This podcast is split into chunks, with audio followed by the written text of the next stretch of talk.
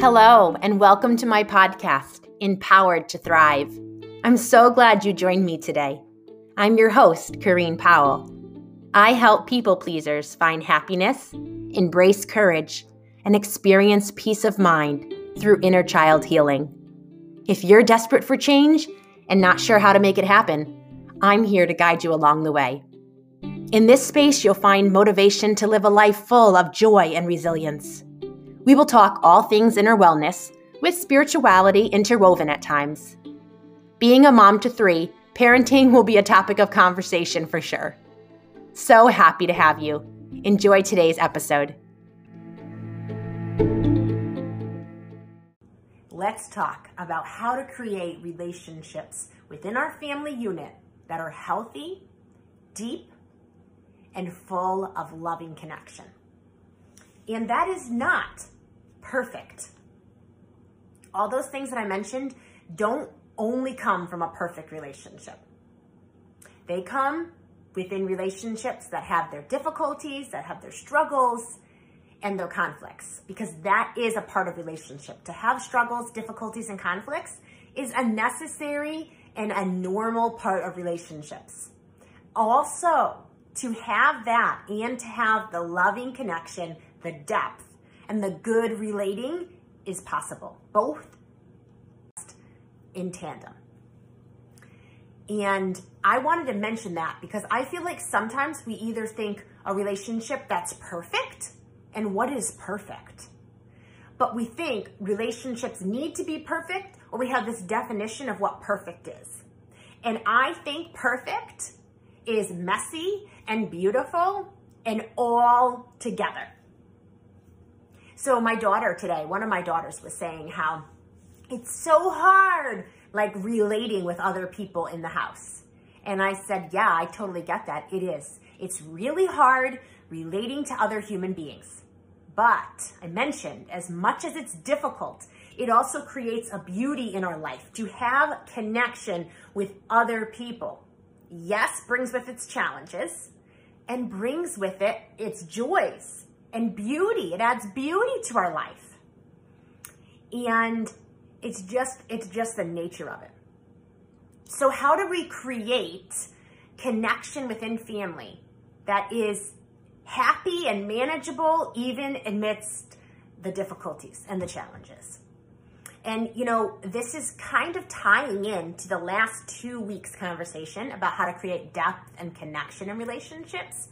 Because as I mentioned, even though there's specific tools and tips I gave you to connect with different people in the way that they relate, here's the thing that I wanted to bring out that goes across the board. We create beauty and depth and closeness in our relationships when we let the other party know that we under, understand, we care about where they're coming from, we hear what they're saying, and it matters to us. And as I mentioned previously, we can disagree with somebody else's viewpoint. We can even disagree with like what they think of the situation. That doesn't mean we can't validate how they're feeling and their experience within it. So you and I could have different views on things and I could still understand and empathize with you in how you're doing and in where you're coming from. I don't have to agree and you don't have to agree with me. That's the beauty of it. And that also creates a depth and a connection in relationships that is vital to going deeper, to expanding the relationship.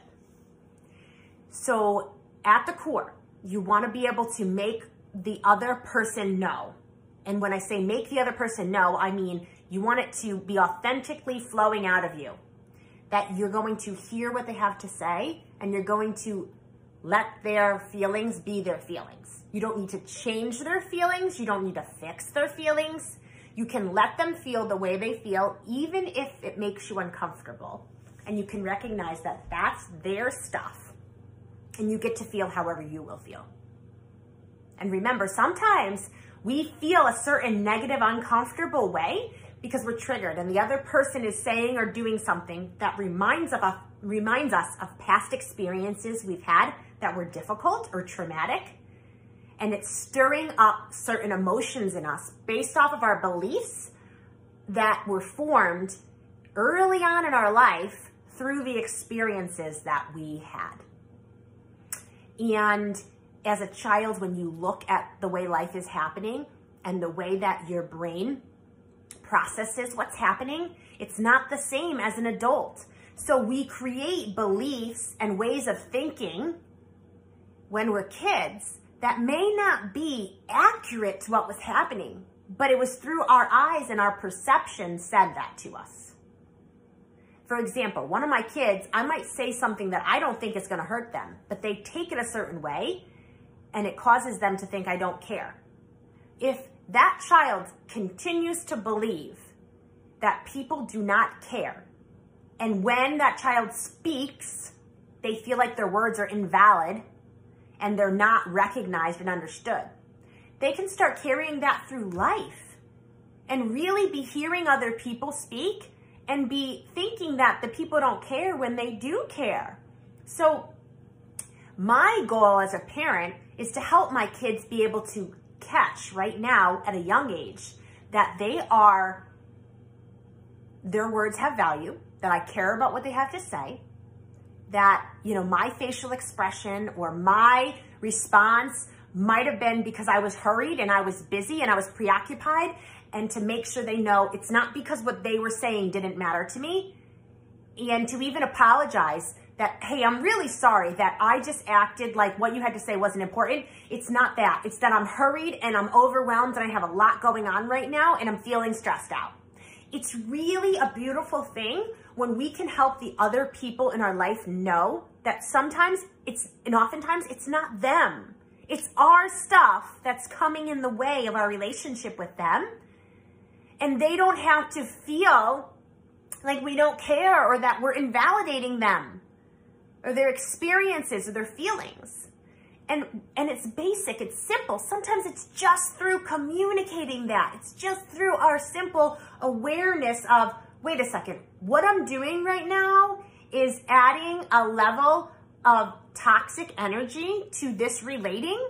And I either need to change what I'm doing or I need to express to the other person, hey, it's not you, it's me.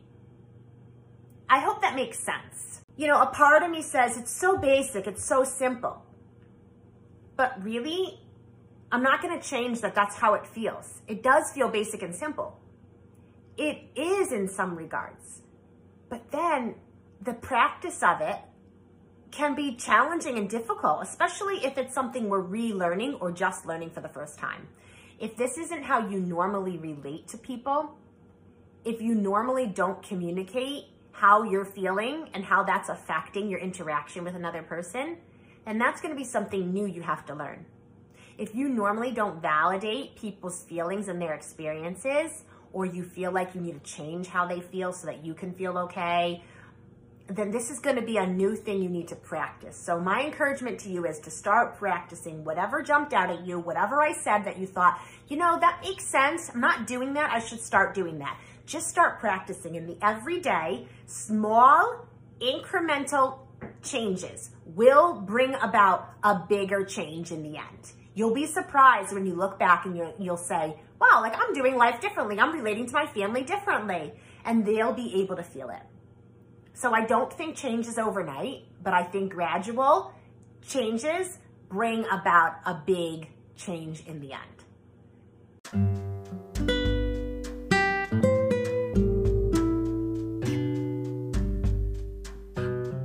I want to close out today's episode by thanking you for being here with me. We've made it to the end, and I hope what I shared has been helpful. If there is anything I've mentioned that you want to talk about in more depth, I would be so glad to connect with you.